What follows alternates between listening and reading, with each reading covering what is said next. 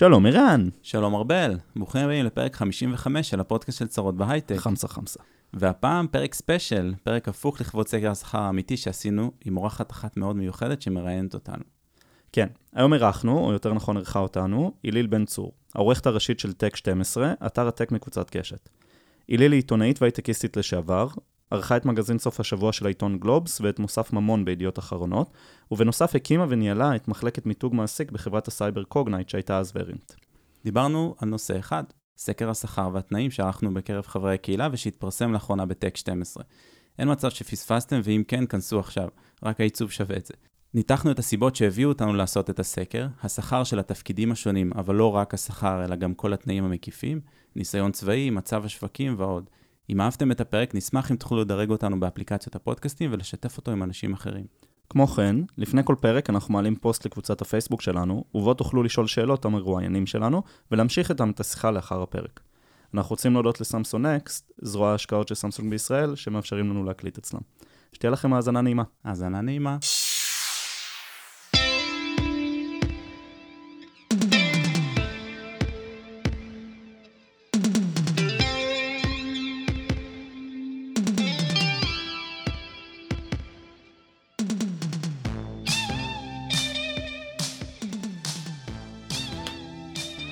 היום בעצם יש לנו אורחת uh, חשובה מאוד, uh, שהייתה שותפה ב- בכל התהליך של הסקר ביחד עם הצוות שלה, ובעצם חשבנו שיהיה נחמד שהיא תראיין אותנו, והיא תוביל את השיחה, ובגלל זה אנחנו גם נעביר את המושכות עכשיו. הלל?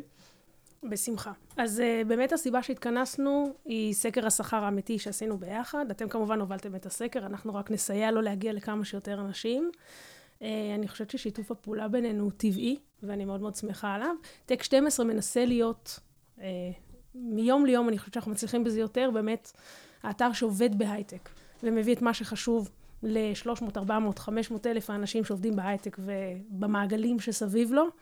Uh, ושיתוף הפעולה איתכם מאוד מאוד חשוב. אני חושבת שיצא סקר שבאמת מביא תמונת מצב מאוד משמעותית, ברגע מאוד משמעותי בהיסטוריה של ההייטק הישראלי. באמת מביא הרבה נתונים שלא ראינו קודם. ספרו קצת במספרים, באמת, כמה ענו נשים, גברים, תנו טיפה... אז ענו כמעט 6,000 נשים וגברים, כולם חברי הקבוצה. חשוב להגיד, כמו שארבל תמיד דואג לציין, שזה לא מדגם מייצג, זאת אומרת, לא כמו סקרים או מדגם שרואים בטלוויזיה בערב הבחירות, זה לא, לא לקחנו בדיוק אשכולות וחתכים שמרכיבים את, את מייצ... מרכיבים מדגם שהוא מייצג בצורה מאוד ישירה את מי שמרכיב את ההייטק הישראלי, זה חברי הקבוצה שלנו, אבל עדיין זה מספרים מאוד מאוד גבוהים. שאלנו לא רק שכר, כמו שאמרנו מקודם, ולא רק מרכיב מנייתי, מניות אופציות, שאלנו גם על התנאים שמסביב, שזה לא רק טעמי גלידה ודברים כאלה, אלא באמת כמה ימי חופשה מקבלים, חופשת הורות, תן בי סיבוס. ביטוח רפואי. כן, וגם היה חלק שהוא דמוגרפי, זאת אומרת גיל, מגדר, מקום מגורים, מה שאפשר לנו אחר כך לעשות חתכים מאוד מאוד מעניינים. כן, גם אם אנחנו הולכים למתודולוגיה, אז אנחנו רואים שהרבה פעמים הממוצע והחציון היו מאוד מאוד קרובים, ואנשים ששומעים אותנו ומבינים, זה, זה מראה הרבה פעמים על נתונים נכונים. פרסמנו איפה שהיה רלוונטי גם את, ה, את סטיית התקן, כאילו אנחנו ממש, כאילו ניסינו לעשות את זה טיפה יותר נכון. זה לא מדגם, כמו שאני מאוד אוהב להגיד, ולכן יכול להיות שיש פה הטיות, יש הרבה שאלות שהן מבוססות על הידע של העובדים, למשל, כמה אופציות שוות, שאלנו. והרבה אנשים לא יודעים כמה אופציות שלהם שוות, או טועים בלחשוב כמה אופציות שלהם שוות. כן, אני מאמינה שזה יהיה צריך להיות טיפול נפרד שלנו. כן, נכון, זה גם לא הייתה שאלת חוב. כן, כן, אז אנחנו חייבים לציין, זה נותן תמונה יחסית רחבה, ויכולה לסייע באירועי המשא ומתן, זה לא מדגם מייצג. אנחנו מאוד מאוד גאים בתוצאה. אבל... בואו נצלול לנתונים, דיברנו הרבה על המטה ועל מאחורי הקלעים. בסדר, קודם כל אנחנו כן יכולים להגיד, השכר הממוצע לפי הסקר שלנו, שלכם, 32,000 שקל לתפקידי R&D, קצת יותר נמוך לתפקידים לא טכנולוגיים, 26,000 שקל. זה נתון שונה קצת מהנתונים של הלמ"ס, מנתונים של סקרים קודמים, שצריך mm-hmm. צריך לדייק, וגם חשוב לי להגיד, ובטח נגיע לזה בהמשך, זה מייצג את ראשית 2022, שאנחנו רואים שהמשכורות היו גבוהות יותר מהרגיל, נישאות על גלי 21 המצוינת, נגיע לזה בהמשך. כן הייתי שמחה שטיפה נחפור יותר באמת במסקנות. כאילו, מניות, אופציות, מה גיליתם, איזה חתכי רוחב אתם יכולים להגיד, מסקנות, תובנות שלכם באמת מהנתונים. אני רק אגיד נקודה אחת על ההפרש מעל המס, כי זה מה שהעסיק אותי מאוד.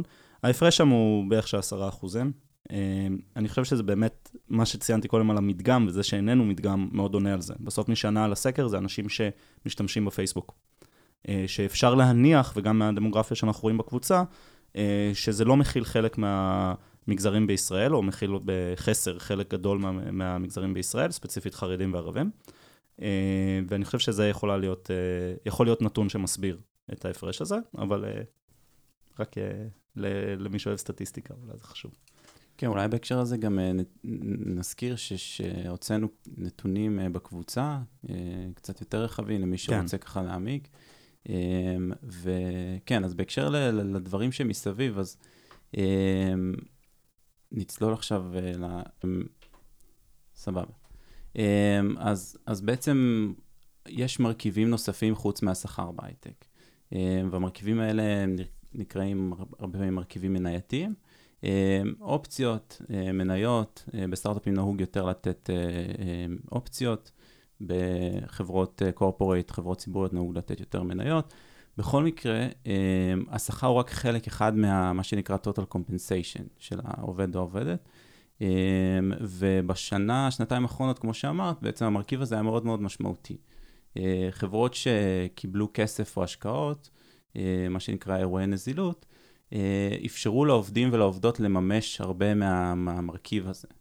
אמ, מה שיצר אה, אופציה לקבל אה, המון המון אה, כסף, שהוא נפרד מהשכר. זאת אומרת, השכר, אנחנו רואים מהו, אבל היה הרבה כסף ש, שהגיע בעצם מההשקעות האלה, שהלכו לחברות. חלק מההשקעה הזאת שהלכה לחברה, הלכה גם לעובדים ולמייסדים. אז זה משהו ש, שחשוב להגיד, ובדף התוצאות של הסקר אפשר לראות בעצם את ה... המרכיבים המנייתיים האלה. אז אני רוצה באמת להיכנס לדיטיילס של הסקר ושננסה להבין אותם לעומק. אנחנו רואים שכשיש חברה יחסית קטנה, 20 mm-hmm. עד 100 עובדים, ורואים את זה מאוד יפה בצבעים אה, של, ה, של הסקר, השכר, רכיב המניות או השווי של האופציות, הוא מאוד מאוד מאוד מאוד דרמטי, mm-hmm. לאין ארוך יותר משל קורפורט שאנחנו רואים של אלף, חמשת אלפים ואפילו למעלה מזה אה, של עובדים. אתם יכולים להסביר את האירוע הזה? אז אז קודם כל בחברות קטנות, הרבה פעמים הם בשלבים יותר מוקדמים בגיוסים. 2021 אה, קצת היוותה את המצב הזה, אבל בגדול, אה, בדרך כלל לחברה קטנה יש פחות כסף לשלם, ויש לה יכולת לתת, כאילו, היא מפצה על זה על ידי זה שהיא נותנת יותר אה, רכיב אופציות. ואז בחברות קטנות זה הגיוני, כי אם אתה העובד השלישי בחברה, יכול להיות שתקבל חצי אחוז, אבל אם אתה עובד ה-300, כנראה שאתה תקבל הרבה פחות באופציות. עכשיו, חצי אחוז, רק כדי להבין, חצי אחוז מחברה אה, ששווה מיליארד דולר, זה המון כסף, ואם המיליארד דולר האלה יש רכיב סקנדרי, מה ששמענו הרבה בשנתיים האחרונות, זה בעצם המון המון כסף ש, שהולך לאותו עובד שיש לו חצי אחוז. כן. עכשיו, חשוב להגיד, רכיב האופציות ורכיב המניות, וזה מה שאולי חסר להרבה אנשים, זה לא מענק, אתה לא מקבל את זה מתנה. אתה מקבל את זה, ואז זה נפתח רק אחרי שנה, ואז זה מתחיל להבשיל, לפעמים בחודשים, לפעמים ברבעונים. זה לא מתנה ותיקח הכל, בעצם לנו... צריך, זה מנגנון retention, ויש לנו... אה, פרק שלם על זה, כן, ש, שכדאי אה, להאזין, שממש חופר אה, בנושא, והוא מבוא טוב לעניין הזה. תגידו, מה ההבדל בין חברה שכבר נסחרת בבורסה ציבורית לבין אה, חברה שעדיין אה, פרטית? מבחינת אה, כמובן התגמול לעובדים, כן? זאת אומרת, זה הנושא כן. שלשמו התכנסנו. אז זו שאלה טובה, וגם אה, ארבל ואני זה, זה ככה שני אנשים אה, רלוונטיים, כי ארבל עבד אה, בקורפורייט, אני יצא לי רק לעבוד בסטארט-אפים.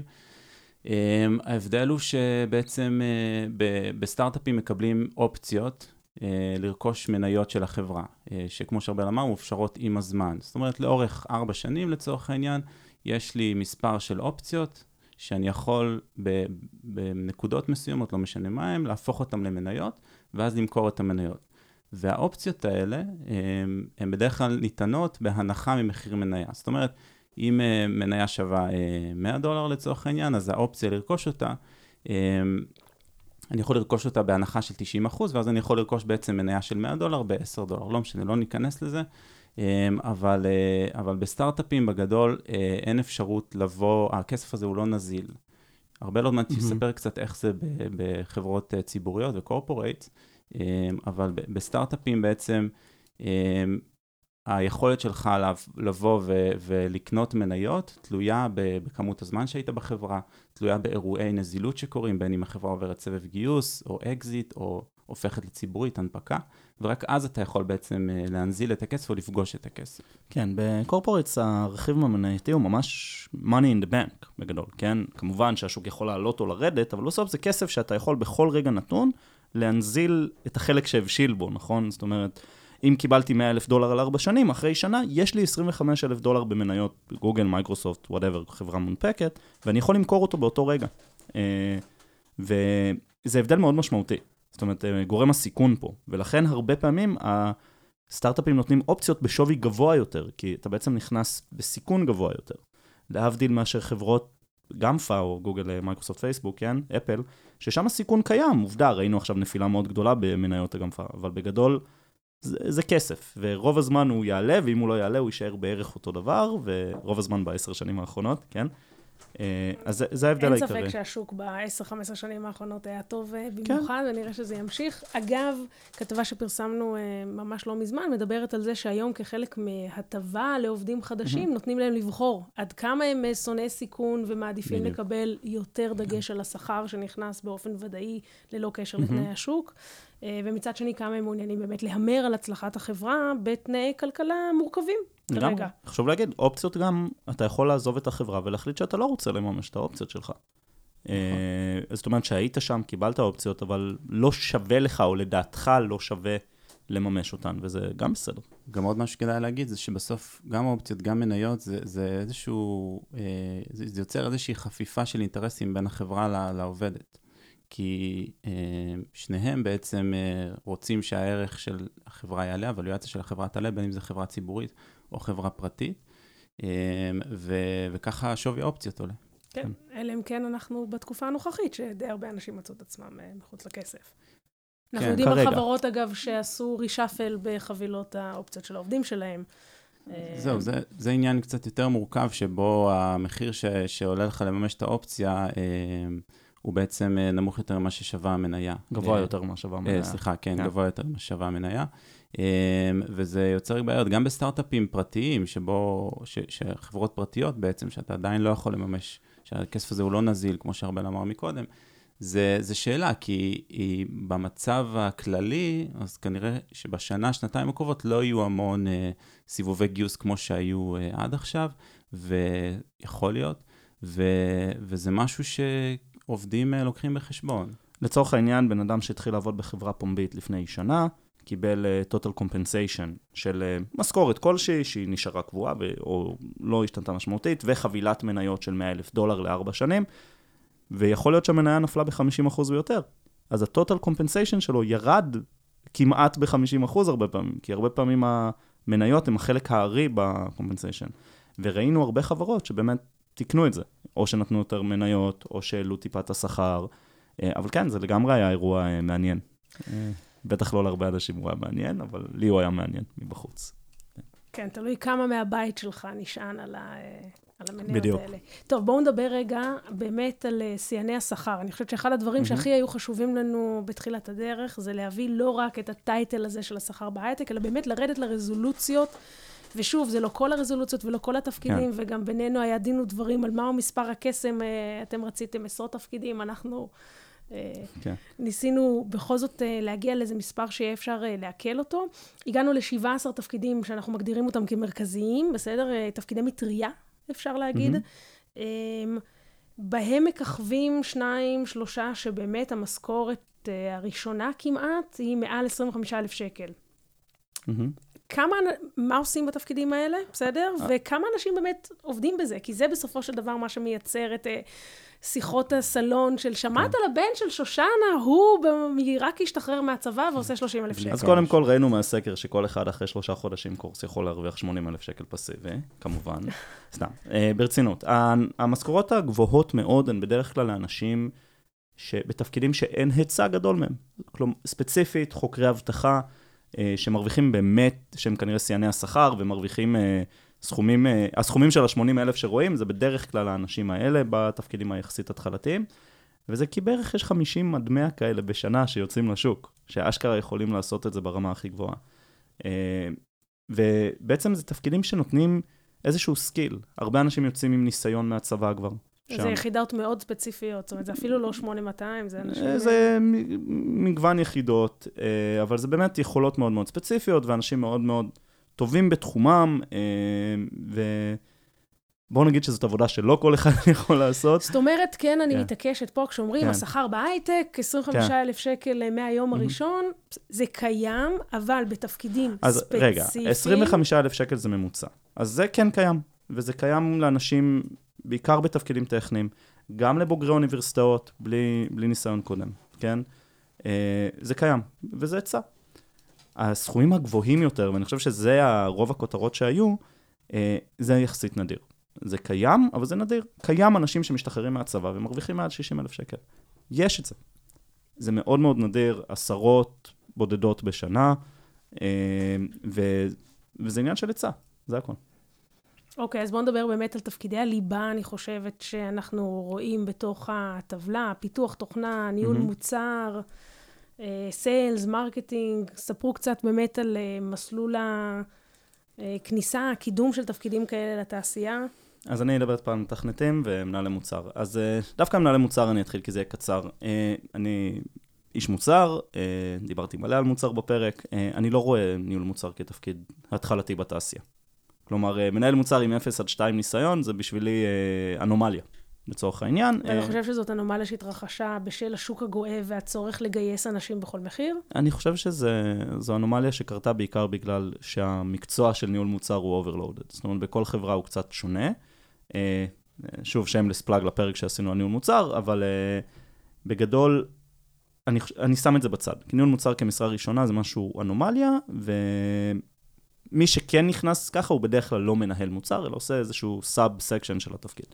מבחינת פיתוח, אה, אז גם פה אנחנו יכולים לחלק את זה. יש את האנשים שמגיעים להייטק יש, ישר מהצבא, ויש להם איזשהו ניסיון, וגם אותם אני אשים בצד, כי זה לא משרה התחלתית. זאת אומרת, יש להם כבר שנתיים ניסיון, אנחנו רואים את זה גם מה data, נכון? בשנתיים הראשונות של uh, מפתחים ואנשים ב-R&D, מי שיוצא מיחידת יחידה מיוחדת, יחידה טכנולוגית, מרוויח יותר. והוא מרוויח יותר בערך בשנתיים האלה. בשנתיים ניסיון, שזה דווקא... זאת אומרת, הוא מקבל פור על נכון. קבוצת השווים שלו מבחינת הגיל, פשוט כי הניסיון שלו בצבא רלוונטי ליומיום שלו בתפקיד בהייטק. אני, אני לא הייתי מנסח את זה כפור, פשוט יש לו שנתיים ניסיון שהוא התחיל מוקדם יותר. בזמן שאנשים היו בצבא בתפקידים שהם לא צברו בהם ניסיון רלוונטי להייטק, הוא אני, או היא צברו ניסיון. אני רגע עיתונאית, כן. אבל אתה מבין למה זה נתון שמייצר אמוציות אצל כל מי שלא הולך ליחידות האלה. בוודאי, אנשים שעובדים במקצוע עם ניסיון, ונכנסים לתעשייה עם אה, איזשהו, אה, נקרא לזה הישג. ברור. Uh, השאלה היא איפה אפשר לתקן, נכון?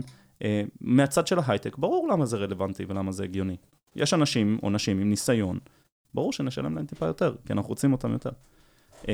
איך אנחנו דואגים שיותר אנשים יקבלו את הניסיון הזה, ואנשים יותר מגוונים? איפה לשים את הבעיה, אני לא יודע איפה לשים את האצבע על הבעיה, uh, היא כנראה לפני ההייטק עוד. Uh, אז זה, זה הצד הזה. זה אנשים שיוצאים עם ניסיון מהצבא, אז אולי פחות, uh, כאילו, זה חשוב. אנשים שהם בוגרי תואר, מה שנקרא בוגרים, נכון? הם שנכנסים להייטק במקצוע מתכנת ראשון, או מתכנתת ראשונה, גם מרוויחים מאוד יפה. וזה גם ראינו אה, חלוקה על אקדמיה, אה, אוניברסיטאות אה, מוכרות, מה שנקרא, תל אביב, ירושלים, טכנון, בטוח אני אשכח, אז אני לא אמנע את כולם, מכללות מוכרות, נכנסים בשכר מאוד גבוה של מעל 20 אלף שקל. אני אתן רגע מספרים כדי כן. בכל זאת לסבר את אוזני המאזינים. אז אה, אוניברסיטת תל אביב, בשכר ממוצע לעובדי פיתוח 35 אלף שקל, טכניון מתקרב 34 וחצי, בן גוריון 34. זה על כלל השנות ותק, אבל חשוב להגיד. כן, השכר הממוצע. כן. כשאני אומרת שכר ממוצע, אז אני לא עושה דיפרנציאציה של, אה, כן. של ותק, ועדיין זה מספרים מאוד מאוד משמעותיים. זאת אומרת, זה משכורות כבר מאוד מאוד משמעותיות. Mm-hmm. אוניברסיטת חיפה, אוניברסיטה פתוחה, בר אילן, הכל מתחיל ב-32. זה, זה הכל מתחיל על הממוצע. כן? זאת אומרת, אה, יכול להיות שבשנה הראשונה השכר יותר נמוך, ואז עולה. אנחנו רואים לפי הטבלה, כן. השנה הראשונה של אה, נניח פיתוח תוכנה, title גנרי יחסית, אבל הוא מקפל בתוכו אה, הרבה מאוד sub titles, 22 אלף שקל. נכון, שזה גם מההיכרות שלי עם התעשייה, זה כאילו, בוא, בוא נקרא לזה ה sanity test של ההיכרות שלנו עם התעשייה, זה נשמע מאוד הגיוני. אה, ואנחנו מדברים גם על בוגרי האוניברסיטאות. ועכשיו אני רוצה לדבר על אלה שעשו הסבה, ויש הרבה כאלה בזמן האחרון. בוטקמפים למיניהם, או אנשים שלמדו בעצמם, שגם הם יכולים להיכנס לתעשייה, אולי בשכר התחלתי נמוך יותר, אבל מה שאנחנו רואים הרבה פעמים זה שאחרי שכמה שנים בתעשייה, זה כאילו, לאף אחד לא אכפת מאיפה הגעת, סליחה שאני בוטה. זה כמו איזה טסט עברת. נכון, זה כאילו, תיכנס לתעשייה, מישהו חתם עליך, אה, אפשר להתווכח על הרמות השונות של מקומות בתעשייה, נכון? אה, יש אה, חברת קבלן למתכנתים, היא כנראה שונה טיפה מחברת מוצר, לא רוצה להגיד, אני אגיד tier א', אבל לא בקטע רע, בקטע כדי להפריד. אבל כן, אנחנו רואים שאחרי כמה שנים הניסיון הוא המרכיב העיקרי בשכר. טוב, אני... בואו נדבר על אזורי ה marketing, sales. כן. אז אני יכול להגיד קצת על marketing מניסיוני, אני חושב שזה מאגד בתוכו המון המון תפקידים, וזה גם אה, תעשייה שהלכה ונבנתה בשנים האחרונות בישראל. אמ, ההייטק, אה, תחילת שנות האלפיים, התחיל מהרבה פעמים מרכזי פיתוח בישראל, ולא היו המון חברות מוצר ישראליות שהצליחו כמו, כמו החברות שאנחנו רואים בשנים האחרונות. אני יכול לציין את, אה, את, מן הסתם את וויקס, את מאנדיי, למונייד, חברות שגם יודעות לבנות מותג בצורה טובה. אמ, ו, ו, ואז בעצם נוצרה איזושהי דרישה לנשות ואנשי marketing אה, מכל הסוגים. זה יכול להיות אה, PR, מה שקוראים uh, comms או communication, זה יכול להיות ניהול קמפיינים של performance, um, שזה גם מה שהתעשייה ידועה, בו, ידועה כחזקה בו. social media, product marketing, content, כל אלה הם תחת מה שנראה פה בטבלה כ marketing, ושוב, יש חלוקה של יותר תפקידים בקבצים שעלו, שעלו לקבוצה. אמ, אבל אה, כן, זה משהו ש, שהולך ונבנה, ואני חושב שהבנצ'מרק שם עוד, אה, עוד לא מאוד מאוד אה, ככה מבוסס, כי גם זה תפקידים חדשים, גם הרבה פעמים אנשים נכנסים מבחוץ, ממשרדי פרסום, ממקורות mm-hmm. אחרים, ו, וזה, וזה מעניין לראות את, ה, את המשכורות, גם רואים שהן עולות מאוד יפה עם, ה, עם הניסיון. זאת אומרת, הנקודת כניסה יחסית נמוכה, אבל עם, עם שנות הניסיון זה עוד... אני חושבת שמה שמעניין באמת במקצוע כמו marketing, זה שהוא מביא אליו אנשים מכל מיני רקעים. אז ייתכן שהשכר ההתחלתי הוא יחסית, אה, תגיד תודה שפתחנו לך את הדלת להייטק, אה, אבל אחר כך, ככל שאנשים באמת טובים, ולא משנה מאיפה הם הגיעו, כמו שארבל אמר, ברגע שמתחילים לעשות את העבודה ולהצטיין, אז באמת אנחנו רואים שהקפיצה מאוד משמעותית. זאת אומרת, גם במספרים, אם אנחנו רואים משכורת ממוצעת של בערך 18 ל... אשת אה, איש marketing אה, בראשית mm-hmm. דרכו, מאוד מהר זה קופץ כבר לאזורי ה-25, ואחרי כמה שנים כבר מגיע ל-35, שזה משכורות יפות ומבוססות ולגיטימיות ולחל... ומהוות mm-hmm. מראה לכך שזה תפקיד שהוא pivotal בחברה ולא רק מעטפת, כמו שפעם היו קוראים. נכון. באופן כללי אנחנו רואים שבמקצועות הלא טכנולוגיים, אומנם מתחילים בשכר יותר נמוך, אבל ככל שהוותק עולה, והבכירות כנראה אולי איתו, אז השכר מתקרב מאוד לשכר הטכנולוגי. הממוצע בוותיקים כנראה יותר קרוב מאשר בצעירים. זה מאוד מתחבר למה שערן אמר קודם, באמת על התהליך שעוברת uh, התעשייה הישראלית מלהיות start-up nation של בוא נעשה מוצר, נקווה ש corporate mm-hmm. אמריקאי יקנה בדיוק. אותנו. וימכור אותו אחר כך. ויעשה בשבילנו את כל ה sales וה marketing, לבין באמת, לא, בואו נבנה חברה שהיא sustainable, ויש בה עמוד שדרה, מרקטיאלי, מכירתי, שיווקי, כמו שצריך, שהוא יכול לקיים את עצמו ולא זקוק לאף corporate אמריקה נכון. שיעשה את זה בשבילו. אגב, שאלה שאני רוצה להתקיל אתכם, בהינתן שאנחנו חוששים שיש משבר בדרך, אז מצד אחד אפשר להגיד, יש פה חברות הרבה יותר גדולות ומבוססות, מצד שני יש הרבה יותר חשיפה למשבר, בהרבה יותר תפקידים. יש הרבה יותר חברות consumers שפונות לשוק האמריקאי, ואם יש מיתון בשוק האמריקאי, אז uh, יכול להיות שיותר חברות ייפגעו, זה נכון. השאלה שלה, שלי בעצם היא, בהנחה מסוימת שהמשבר מתדפק על דלתנו, האם העובדה שצמחנו מלהיות uh, uh, תעשייה מבוססת, R&D, לתעשייה שבאמת mm-hmm. יש לה עמוד שדרה יותר רחב של תפקידים, יגן עלינו, או להפך, חושף אותנו לסיכון יותר גדול במקרה של איזשהו הדף שלילי שמגיע מעבר לים. האמת שזאת שאלה מעולה, כן. אבל uh, אני חושב שאנחנו לא יודעים. זאת אומרת, זאת פעם ראשונה שמשהו כזה קורה בתעשייה. Uh, אני מקווה שלא. אני מקווה שמה שקרה נוצר בעצם תת-תעשייה נקרא לזה, נקרא לזה תת-התעשייה ההייטקית הלא טכנולוגית, אה, ואני מקווה מאוד שהיא תמשיך לצמוח, ואם ההייטק ימשיך לצמוח, אז גם היא תצמח. כי כמו שאמרת, marketing לפעמים זה הגורם הכי משפיע בחברה. ערן, נראה לי, הוא אחת הדוגמאות הכי חשובות לזה, כן? יש מוצר טוב, הוא עושה, יש product market fit, עכשיו ה marketing אחראי על אשכרה להביא אותו לאנשים, זה באיזשהו שלב זה הופך, נהיה pivot הפוך כזה. וגם יש עוד, עוד קטגוריות של תפקידים ש, שחשוב להזכיר, של operations, של HR, ש, שזו שאלה לגביהם, כאילו, אם...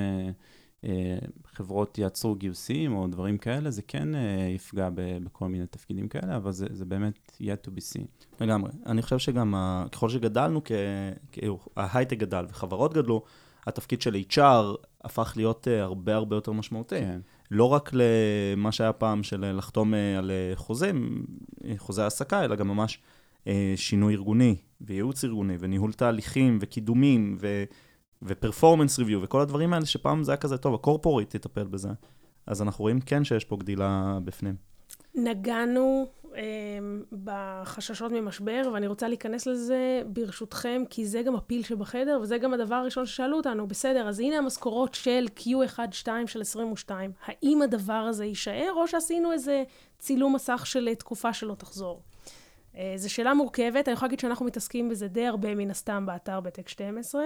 אה, דיברנו עם כל מיני יזמים שכבר עברו משבר או שניים, שהיו ב-2001 והיו ב-2008.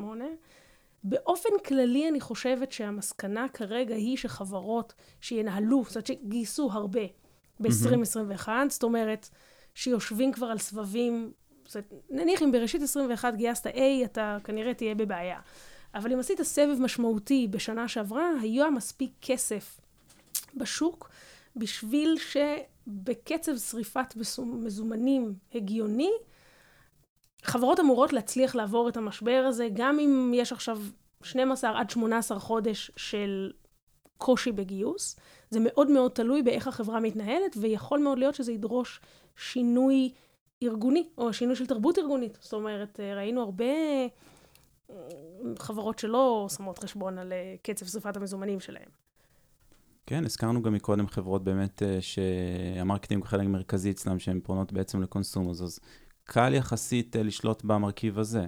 הרבה פעמים אה, ה marketing הוא, הוא הוצאות השיווק, הן השניות לה, להוצאות על משכורת, אפילו בחברות מסוימות ראשונות. אז, אז קל מאוד לעצור שם יחסית דברים לתקופה מצומצמת, או להפנות את זה למקומות שבהם ה-ROI יותר טוב. וזה אחד מהדברים ש, שמנכ"ליות ומנכ"לים יכולים לעשות כדי אה, לצלוח את המשבר הזה. אבל זה חתיכת אירוע, זאת אומרת, אתה מקצץ בתקציבי השיווק, אתה עלול לפגוע בצמיחה. נכון, אה, אבל השאלה היא האם זה בא מבעצם פגיעה בצמיחה שקורית ממצב מקרו-כלכלי, באמת ממיתון ואיזושהי מיטיגציה של, אה, של הוצאות כדי לעבור את המשבר, או שזה קורה מבעיות שקורות, לא יודע, במוצר או בחברה עצמה. אני גם אגיד שעוד מוקדם לקרוא לזה משבר. נכון? כאילו, יש את הדיון הכלכלי על משבר מול מיתון, אבל אנחנו מין, אנחנו עוד לא שם. אנחנו צריכים להיזהר, צריכים להיות טיפה יותר אחראיים, יש אי-ודאות, ובאי-ודאות אולי צריכים להיות טיפה יותר, לא יודע, אה, זהירים. כן. מצד שני, יש הרבה חברות שדווקא במשבר לוקחות סיכונים, או במיתון, ומרוויחות מזה.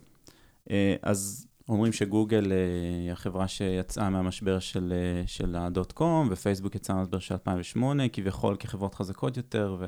נראה אולי אם יצא איזה כן. ענק אה, מהמשבר הזה. אבל בגדול הנקודה היא נכונה, חברות שיש להן אה, runway ארוך, כן. וישמרו את תזרים המזומנים שלהם אה, כמו שצריך, כנראה שיהיה בסדר. ולגבי ההשפעה הספציפית, אולי. אנחנו לא חושבים שזה עדיין מגיע בפועל להורדה של משכורות או דברים כאלה, מן הסתם. זה, זה, זה בכל זאת עשינו זה לא, לא לפני המון זמן. יכול להיות שבמשאים ומתנים חדשים שקורים היום, יש קצת איזושהי השפעה מתחילים לראות, אבל זה עוד לא משהו ש... שאנחנו יכולים להגיד עליו. אני מסכימה, אני גם חושבת, אמר אצלנו אחד המרואיינים השבוע, אה, רונן ניר מ-PSG, הוא אמר שהמשבר הגיוס הוא כמו משבר הדירות. זאת אומרת, יש כזה מחסור בסופו של דבר, mm-hmm.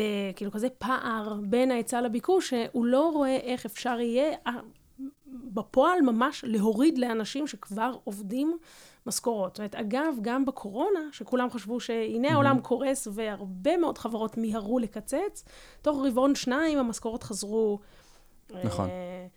אנחנו גם נראה את זה, כי גם אם יהיו, אני חושב שהנתון היה 17,000 משכורות, אה, משרות פתוחות בהייטק, נכון? אה, אז פתאום, כדי למלא 17,000 משכורות בהייטק, משרות. אה, משרות בהייטק, זה גם משכורות, הרבה חברות צריכות להיסגר, בסדר? כן. אז כאילו, אנחנו כנראה עוד לא שם, ואני מקווה מאוד שלא נהיה שם, כן? אה, ו-yet to be seen. יהיה מעניין לשמוע את הפרק הזה עוד כמה שנים, ובאמת, האם המשבר כן. ארך 18 חודשים או 24 חודשים, כמו שכולם כזה זורקים, אני לא, אני לא, לא מבין כן, את זה. אנחנו לא מנסים לחזות את העתיד. טוב, אז ניגע בהוט פוטטו. אנחנו רואים הפרשי שכר בין נשים לגברים בהייטק. אה, נמוכים יותר מהממוצע במשק, שאני מניח שזה משהו שכן אפשר להיות שמחים ממנו, אבל עדיין לא במקום שאני מניח שהיינו רוצים שהוא יהיה. אה, ספציפית, אנחנו מדברים על 17% הפרש במקצועות טכנולוגיים. אה, יש לנו המון הסברים ללמה זה יותר נמוך מהתעשייה, נכון? מהמשק. אה, יש לבלים מוגדרים, הביקוש הגדול, כאילו בעצם, בוא נקרא לזה, מפריע להורדת שכר, אה, אבל אנחנו לא יודעים עד הסוף מה המשפיעים, ובטוח יש עוד עבודה לעשות. כן, אני חושבת, א', אני גם לא יודעת, כמובן, אנחנו צריכים לחקור את זה יותר אה, לעומק, ויש דוחות של רשות החדשנות ו- וגופים אחרים שבאמת מאוד מעמיקים בשאלה הספציפית הזאת של נשים בהייטק. אני אגיד רגע משהו, אנחנו מאוד מסונברים מזה שהפער ספציפית ב...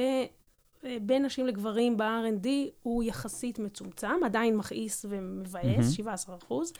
כנראה נובע גם מהשקיפות באמת היחסית יותר גדולה של השכר במקצועות האלה, ואני מאוד מקווה שסקר השכר שלנו גם יסייע לכמה נשים מהמם. שיפול להם האסימון שהן אולי לא משולמות מספיק, אבל עדיין בסופו של דבר, אם אתם מסתכלים על uh, כמות המייסדות של חברות ויזמיות וכמות ההון שגויס בתעשייה, בסדר? אני מצטטת את הסקר האח- האחרון של uh, רשות החדשנות ואישה בהייטק.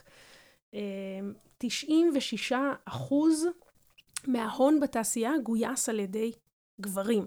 עכשיו בסדר, נכון, זה חלחל אחר כך לעובדות ולנשים ולאופציות, הכל טוב, אבל בסופו של דבר, שוב ושוב אנחנו חוזרים לסיטואציה שבה יזם גבר עומד מול חבורת משקיעים גברים, וכסף עובר מצד אחד לשני. אני חושבת שכאן צריך לעשות עוד שינוי אה, עמוק הרבה יותר, אה, שאנחנו רק בראשיתו. זאת אומרת, אני עוד לא רואה שינוי דרמטי ב, בנושא הזה. אני גם אזכיר את הדוחות של, אה, עבר עכשיו החוק על אה, שוויון בשכר אה, מגדרי, והרבה חברות פרסמו דוחות. אה, יש לי המון ביקורת על איך הדוחות האלה נעשים, כן? זה כזה חלוקה לקבוצות שלא רשום איך חילקו לפי הקבוצות. כאילו, יש שם איזשהו משהו יש שמאפשר... על זה הרבה מרמור אה, גם בתעשייה, אה. מצד נשים שאומרות, לא ייתכן. זאת אומרת, מצאו את ברור. הדרך להשוות כך שהפערים... זה מאפשר. חשבונאות כזה, של לשים אה, מתכנתת שמרוויחה פחות עם דאטה אנליסט גבר שמרוויח יותר, ולהגיד, או, גברים מרוויחים בדיוק כמו נשים. זה כאילו מה שנקרא חוק עם רצון טוב וביצוע גרוע, או בינוני, לא רוצה להגיד גרוע, אה, אבל אה, כן, יש עוד מה לעשות, אה, ואני... אנ- פרסמנו בעמוד עכשיו את הדאטה טיפה יותר מחולק, גם אה, נפרסם לפי מגדר, וגם נוכל לראות במקצועות השונים את ההפרשים, ולא רק אה, כממוצע. יש לכם. טוב, אז אה, אחד הדברים שהכי מדברים עליו בתעשייה ועושים עליו אה, מערכונים בארץ נהדרת, זה באמת הצ'ופרים. זאת אומרת, אתה נכנס למשרד ויש הרבה מאוד הטבות שלא בהכרח נספרות בתלוש השכר, אבל א', גורמות לך להיות הרבה יותר מבסוט במקום העבודה, וב', שוות ערך כסף. זאת אומרת, טסלות, תן-ביס, כן, בבוקר. חוץ מהטסלות, כן. כן. אבל תן-ביס, כמה יצא לנו שם אה, ממוצע? 47 שקלים ליום. זה 47 שקלים ביום, זאת זה שווה ערך כסף, והרבה מאוד כסף. איזה עוד הטבות ראיתם שיש שם? אז ראינו איזושהי תופעה מעניינת, ואותי משמחת אישית, של אה, הטבות שהן, אה, נקרא לזה, ליותר מבוגרים. אה, ההייטק הוא תעשייה יותר מבוגרת מהמשק, שאני יודע שזה נגד הסטריאוטיפ, אבל היום הגיל הממוצע בהייטק הוא גבוה יותר מבמשק. וראינו שחברות התחילו לתת הטבות של ביטוח רפואי, למשל. לך ולמשפחתך, כן? לא רק להולך ולמשפחתך. אה, וראינו הטבות. של חופשת הורות, אה, שזה מאוד רלוונטי לסיניורים ואנ- ואנשים יותר ותיקים, נכון? אה, החל מחופשת לידה בתשלום, כאילו, מלאה בתשלום, חצי שנה, ועד חופשת אבהות, נקרא לזה, לא חופשה, טוב, אני אומר חופשה, אבל תחשבו שהשתמשתי במילה הנכונה, ולתת תן-ביס, או שירות האכלה אחר לאורך חופשת הלידה, שזה גם משהו שהוא לא טריוויאלי ולא היה טריוויאלי, וזה זה נורא נחמד, כי רואים שהתעשייה מכוונת לאנשים יותר ותיקים, ש... ו- ובעצם משנים את מודל ההטבות כדי להתאים לזה. בוא נגיד פחות מסיבות, יותר work-life balance. אפשר אה, למסגר את זה ככה. ו... או גם וגם. ועוד משהו שהיה מעניין זה תנאי העבודה, אה, היברידי, לא היברידי, אז, אז באמת רבע מחברות אה, אין להם כרגע מדיניות, נכון לזמן הסקר, ו-24% אמרו שהן אה, מאפשרות עד שלושה ימים מהבית, ו-20% עד יומיים מהבית. אז ככה, רק כדי להבין את ה... אנחנו רואים מעבר לים שחברות הביטק מנסות uh, בכל הכוח להחזיר כן. את העובדים למשרד, הם לא כך זורמים על זה. בארץ אתם מרגישים שהווייב uh, יותר מאוזן? אני חושב שבארץ כזה עוצרים ומסתכלים מה קורה שם. באמת, uh, אם באפל מקבלים Backlash, או עכשיו בטסלה, אז... כן. אז uh, ראינו, ראינו ממש בבוטות שהחלק הארי מהאנשים שהשיבו על uh, מה מדיניות העבודה מהבית, באזור ה-30 אחוז, היה אין מדיניות, שזה בדרך כלל אומר ש- we're trying to figure it out. Uh, נראה לי שמהזייטגייסט זה איפשהו באמצע. זאת אומרת, uh, לא רוצים לחזור חמישה ימים, אבל גם כן רוצים להיות קצת במשרד. Mm-hmm. Uh, אבל uh, yet to be seen. כן. אז אם אני רוצה בעצם לסכם את מה שראינו בסקר, אז כן, יש את התפקידים הספציפיים, שבהם באמת עושים המון המון כסף. מהרגע הראשון זה נובע מאיזו מומחיות ספציפית, ומן הסתם היצע, יחסי היצע או ביקוש קיצוניים כמעט. אה, ואז יש באמת שדרה מאוד מאוד משמעותית של תפקידים טכניים ולא טכניים, שגם בהם המשכורות יפות והתנאים טובים, ואז יש בעצם רובד שלם של תפקידי כניסה להייטק, שהמשכורות בהם, שוב, טובות עשרות מונים מהמשכורת הממוצעת במשק, אבל ואם מי שירצה להעמיק בתוך הסקר, גם בדאטה שפרסמתם וגם בעמוד הסקר, יש תפקידים שבאופן חד משמעי אפשר להגיע אליהם בלי בגרות, בלי השכלה, mm-hmm. בלי יחידה טכנולוגית, ועדיין להתברג אה, בתעשייה, ולשפר לאורך השנים מאוד מאוד את השכר. אולי, אולי גם על זה מילה, אה, למה אנחנו כל כך חשוב לנו לשדר את המסר האחרון, שאפשר להשתלב בהייטק וזה לפחות משתדל להיות לא מועדון סגור. אני לא אגיד שהוא לא מועדון סגור, כי כן יותר קשה לאנשים מסוימים ולאנשים אחרים להיכנס. אה, יש הזדמנות, אה, יש הזדמנות להיכנס לתעשייה, שלצערי היא אחת, ה, כאילו היא היחידה אולי שמרוויחים בה הרבה בתפקידים התחלתיים, אני לא מספיק מכיר את שאר המשק, אה, וזה מאפשר לאנשים לשפר את רמת החיים שלהם. אה, ואני חושב שזו הייתה אחת המטרות שלנו כאן. זאת אומרת, תראו, יש פה הזדמנות. אה, גם אם אתם לא נולדתם מתכנתים, יש פה הזדמנות להיכנס ולהרוויח יותר מ- מרוב המשק. זהו, זה היה המסר עם הדגל של ההייטק מתנופף מאחוריי, אבל... מחשבות לקראת את הסקר של שנה הבאה? אנחנו צריכים קצת להתאושש מזה. לעשות סקר זה קשה. אה, לא כל אחד יכול לעשות סקר, למדנו הרבה, עשינו הרבה דברים לא נכונים. אה, בשאלות, אה, ש... להשאיר שאלה פתוחה לכל כך הרבה אנשים שימלאו, זה משהו שקשה לעשות אותו, גם אם זה נותן מידע מאוד מעניין. אנחנו ככל הנראה נתייעץ עם אנשים, אה, עוד אנשים שיותר אה, מבינים בסקרים. אה, ונקווה ששנה הבאה כל ה-130 אלף חברות וחברים ימלאו את הסקר. כן. עד שנה הבאה יהיה לך כבר... כן.